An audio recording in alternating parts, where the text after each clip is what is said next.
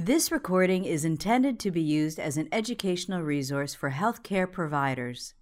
It is in no way a substitute for the independent decision making and judgment of a qualified healthcare professional. It should not be used to make a diagnosis or to overrule the advice of a qualified healthcare provider, nor should it be used to provide advice for emergency medical treatment. Welcome to the Nursing World Shared Practice Forum. I'm Marcy Brostoff, Director of Clinical Education and Informatics and Chief Nurse Informatics Officer at Boston Children's Hospital. I am privileged today to introduce Dr. Fenella Gill from Princess Margaret Hospital for Children, lecturer and researcher at Curtin University. Dr. Gill, please tell us about yourself. Oh, thank you, Marcy. Um, I'll just add that that's in, in Australia. I work in, in Western Australia. Um, my background, though, is that I um, trained in the UK. I did nursing um, education training in a hospital and um, then moved to Australia in the 90, 1980s and I've worked in Australia the last 25 years. Um, predominantly in paediatric critical care. I worked initially as a clinician and then worked in education and um, then developed a postgraduate program in education in paediatric critical care. And that really um, developed my interest in the standards for graduates of, of courses so in critical care because um, there really was um, not a consistent outcome with the standards. So that was really the impetus for when I did um, explore a PhD topic that really um, became um, a natural topic for me to, to work on. Excellent. Talk to us a little about how you studied the methodology you chose to study for the standards.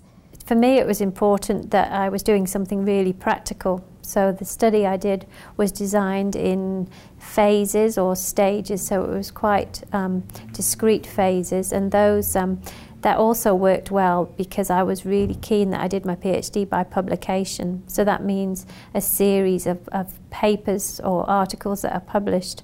And so it needed to work in the PhD that that um, was um, discrete um, parts that lended themselves to, to being published as, as I went. So um, as I as, as I um, indicated there, the, um, there was a lack of consistency, or, or the standards for graduates of critical care nurse education varies widely in the Australian setting, and of course as it does internationally. But I was really um, working on developing practice standards for the Australian setting, and so the first step was to undertake a literature review, so to look at practice standards internationally. And then the next part, or the next part of collecting data, was really to do an analysis of courses that were existing in Australia.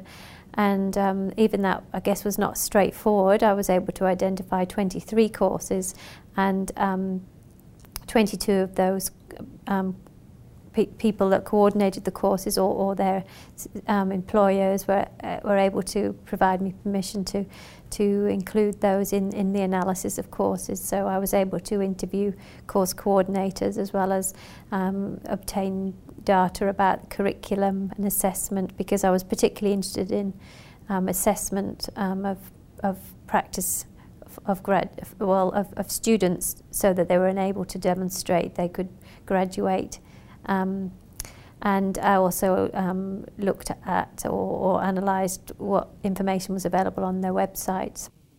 So that was one phase. So that analysis then it was a, it was guided by using the standards of um, the World Federation as well as um, that, that, that been translated to European and Australian standards um, for position statement on what should be included in an education program. So those position statements um, so I used those as a guide to um, to analyse the data and, and, in fact use that as an interview guide for the course coordinators. So that um, that phase actually I, I did find at the time to be quite overwhelming because there was so much data. I really had to be um, really focus on what was what was it I was trying to get out of this part of the study because there was so much data. Um, but it was really looking at um, the factors that impacted on the graduate practice outcomes. So, a question for our audience at home. Please note the city and country that you're living in and describe for us standards that may exist for nursing education and outcomes where you live. The next um, discrete part of data collection was identifying what health consumers was important, what they thought was important for graduates of courses to be able to do in practice. And I really, I can um, thank um, Dr. Jos Latour, who's one of my supervisors, um, and he really introduced that as being um, fundamental at the beginning of the project. So I thank him for that because I think that's been a that's been a unique contribution to the project. Can you tell us what was the most interesting? Findings that you learned from consumers, patients and families, I'm assuming, that you queried? I, I guess I was really um, pleased that um, that patients and families really valued the psychosocial support that nurses were able to provide. So they were able to give lots of examples um, of how nurses could do that well. But I guess on, on, on the other hand, um, there were some a number of reports when that wasn't done so well and how that actually increased families and patients' stress. So what was, um, I guess, a validation for me from coming from a paediatric critical care background was that th this um, um, part of the, the, study was, was looking or, or exploring health consumers' perspectives from um, adult as well as paediatric settings. And so they all had the, the same um, the, sa the same value of what nurses do for them to support them is, is just as important as that physical care. Right. Did you do personal interviews with families and patients? Um, yes, so I had a, a, a, a kind of a two-pronged strategy because I wanted to make sure I had a national perspective. So I went to, uh, in, so I'm from Western Australia, so I also um, travelled to um, three other states and territories. So I um, did undertake focus groups and individual interviews because that worked out, um, I guess, just in a practical practical way to do some individual interviews as well. Yes, they were all adult participants. So the, those that had been patients had been adult patients in intensive care or coronary care. There had been some parents, though, of children in intensive care that that participated. Uh, so for our audience at home, Again, please remember to state the city and country that you're living in. And we're wondering is there uh, the ability for consumers, patients, and families to state what is important to them for nursing education, for in development of standards for nursing education? Uh, can you tell us how you think the work that you've done has influenced education currently? Uh, in Australia? Well, that's uh, still work in progress. So that the next step after doing the, the three sources of data collection was to do an eDelphi, so online survey, um, engaged with over 100 critical care nurses. They were able to recruit actually um, through a number of different networks and through our um, Australian College of Critical Care Nurses.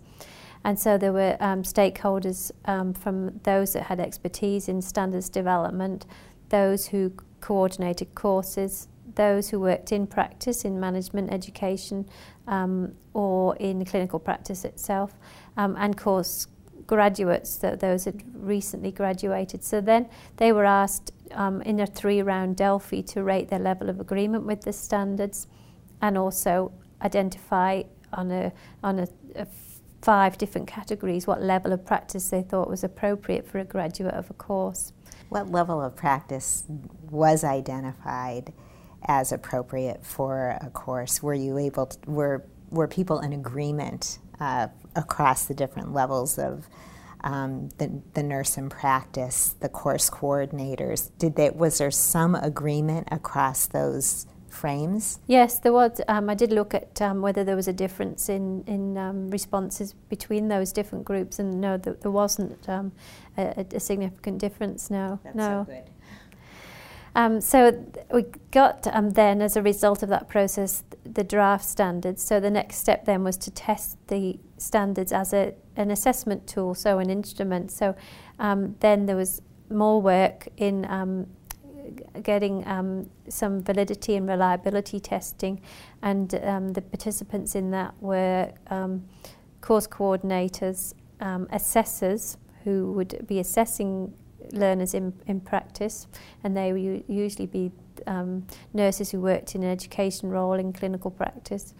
Um, and then um, some recent graduates themselves, so they self-identified, was this appropriate for what you would have expected of yourself at that time? So that's what we've got now, is we've got this assessment tool and standards of practice. So the next step will be then to move that forward so that um, it is actually taken up by course providers. So my next step is um, um, we'll be speaking with um, Australian College of Critical Care Nurses with the board to take that forward to um, incorporate it into their position statement for education for critical care um, nursing and um, to then um, that will disseminate to the course providers. So in, in, in the Australian context, course providers are predominantly at university, but there are also a few others that um, feed into university, but college or, or hospital-based programs. It's such important work. There's here in the United States, there's frequently a disconnect when we have students graduate and then move into clinical practice because we don't identify necessarily what's important once you're out and practicing. And uh, there's there's sometimes that disconnect, and it sounds like you've worked with all the stakeholders, including the consumers, uh, to make sure that people are prepared across the board and ready to practice once they're out there. So, what are the implications internationally? How do you plan on moving this work that you're doing to an international stage? Yeah, well, that, that's a good question, and certainly um, in um, writing the um, six papers that I've had published as, as part of the PhD, um, in, in um, writing those, then I've, I've looked at the international perspective, and um, it can it can be quite hard to compare in, in, in between countries because um, there's different education systems and different practices. Uh, but most aligned with the Australian system would be in in, in the UK and um, the um, UK standards um, for compet core competencies, um, they, um, the level of practice that's been articulated as um, appropriate for graduates of a post-registration program, it is a little bit different. There is a, higher, a, a higher expectation um, of um, lead, take, taking more of a leadership role. So there's certainly an opportunity for more research because um, the process I've gone through is being driven and, and informed by consumers as well as nurses who work in, in the area as well as those that um, research in the area. Um, the UK standards have been developed by a, an expert group. So really whether they are translated into practice and graduates are really graduating at that advanced level, it's really not, not clear. So there is opportunity for research there. Um, whether the you know the Australian expectation is is really lower than in the UK. I think um, the um, European situation is really diverse, you know, between different countries. Um, but there's a big move, as, as you'll be aware of. Um, professionalisation of nursing and the move to the higher education. So it, it really is um, a, a moving feast still. Um, some of the challenges that we've experienced in Australia that um, undergraduate education for nursing moved in, in into the university sector in the 1990s. Postgraduate education followed and um, had a, many influences that um, affected the outcome from from courses that I'm talking about, uh, critical care education. Um, and there are generic graduate attributes that universities use as, as a standard and they're measured against, but there aren't those practice standards. So I think broadly um, in the Australian setting, the um, development of these practice standards has implications for other specialties, certainly. Um, but in um, in across internationally, I, I, guess it's really raising the flag that um, it needs to be a standard, um, um, and there is no consensus what that standard looks like, and there are always going to be real um, areas of excellence. But um, what we're looking at is to for for the public to be assured that there's a minimum standard. Absolutely. You know, as you're talking, I, I found myself wondering how did you get interested in studying this?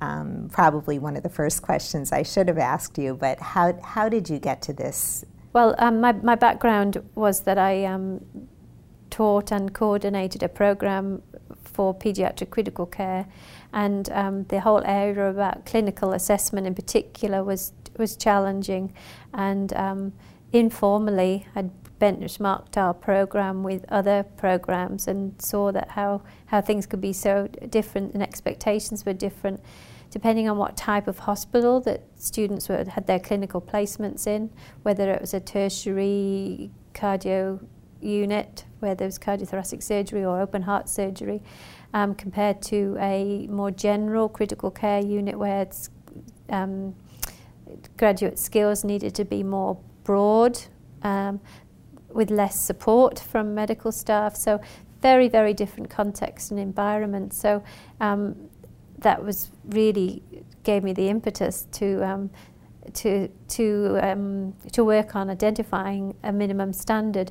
I guess the other driver is particularly in, in um, Australia we have this workforce standards that 50% or more of your staff have a critical care qualification, but there is no um, minimum standard what that what that qualification looks like. So that was really um, another driver. Right. In order to set the set the bar, you exactly. absolutely have to have standards for practice at every level, uh, or or whatever acuity or setting that you're working in.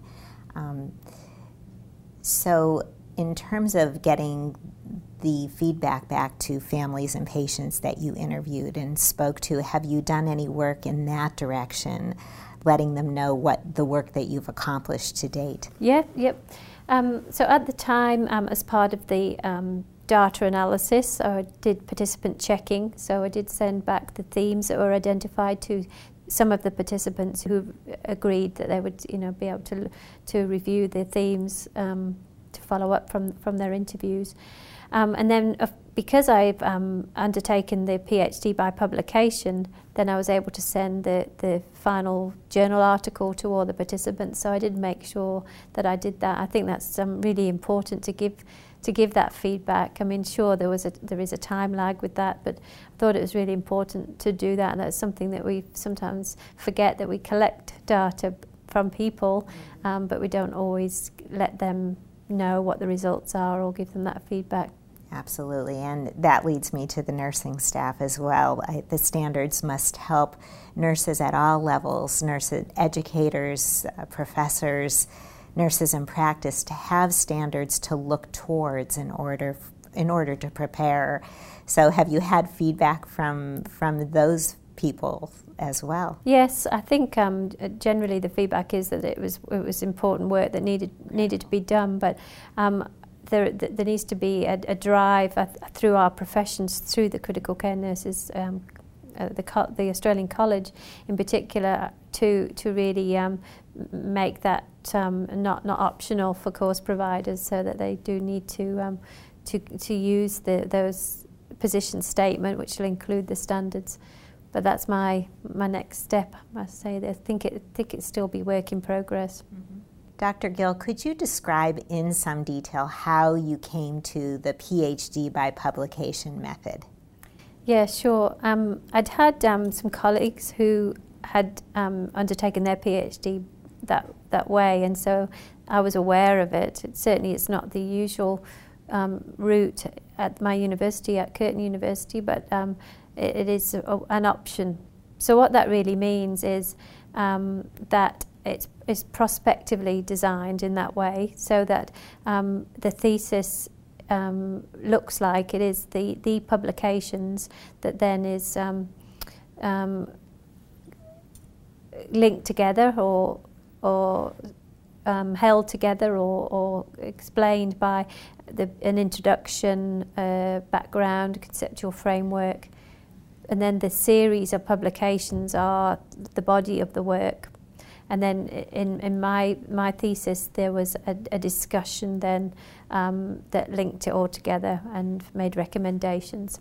So in, instead of having um, separate chapters in a thesis, so it actually is more condensed but from a point of view of um, getting information out there, um, it, it, was um, I, I, could I couldn't have done a written a thesis and, and presented my work in, in, in the same way to be able to um, share and disseminate the findings, which was so important in in in this um, process that I was really relying on um, critical care nurses to support the project. So to be able to give them feedback because I was publishing as I went was really important, um, and um, to be able to um, do that in a timely way because you know at PhD I did I did it full time so I, took leave from my position. So I did complete it in three years and, and got the publications. Um, whereas if I'd done a traditional thesis then I would be then looking at publishing afterwards. Um, so it, I think it, it, it's advantageous in my career in academia for sure that I've um, now I've got those six publications that are, some are beginning to be cited. So it's um, it's it's certainly given me a, a, an advantage. There's something so efficient and productive simultaneously to be to doing what you did. And it also lets the people know that you've worked with that you're using the information they've given you they've given you and and so many other people will have access to it simultaneously. Yeah, and I guess that some of the other um, advantages is that I've got the skills to be able to write in in um, in, in, a, in, in article form rather than the different skills that you get from writing a thesis. But I would definitely argue that um, it's much more useful to be able to write a paper that can be published than be able to write a thesis and um, certainly there's others that would um, would disagree with that, and, and, not, and not all topics would lend themselves to that sort of style. I think that's probably something to be clear about. I've certainly planned the project from the beginning that it was a series of um, of um, steps or phases that built on each other, um, so they did lend themselves to being able to publish as, as I went, and that was certainly in my, my planning in that three years. That was that get those papers done uh, in in a timely way because there's such a long um, a long time frame with um, submitting for publication and actually having your, your paper published. Right. So to translate the work immediately so that it can be used, it's it's a, it was a brilliant idea. So um, I, I, guess um, just further with that, then um, it will, would depend on the university's policy. Um, I've just presented um, at Plymouth University where it's not actually an option currently and that, that we pre presented with my supervisor Jos Latour as well as my principal supervisor Gavin Leslie. We spoke around it and, and it was actually caused quite a lot of discussion because that's not a mode that's currently available. Um, but um, you know, it'd be, it'd be nice to think that maybe we're going to make start change happening. Um, and, and the audience was, was um, not a nursing audience, it was you know, a university um, academic audience. So, yeah. How was it received? Well, mixed. Some people thought it was a good idea, but others um, perhaps that work in areas where it wouldn't lend itself to publication, that um, maybe they had more, more difficulty to get their head around that. So, a question for our audience at home please state your city and country and tell us in your city and country do you have a PhD by publication available to you? I'd like to take this opportunity to thank Dr. Gill for her infinite knowledge and wisdom and joining us here at the Nursing World Shared Practice Forum. Thank you, Dr. Gill. Thank you. This recording is a production of Open Pediatrics, a free and open access resource for pediatric clinicians worldwide. For more pediatric care materials or to join our global community, please visit our website at openpediatrics.org.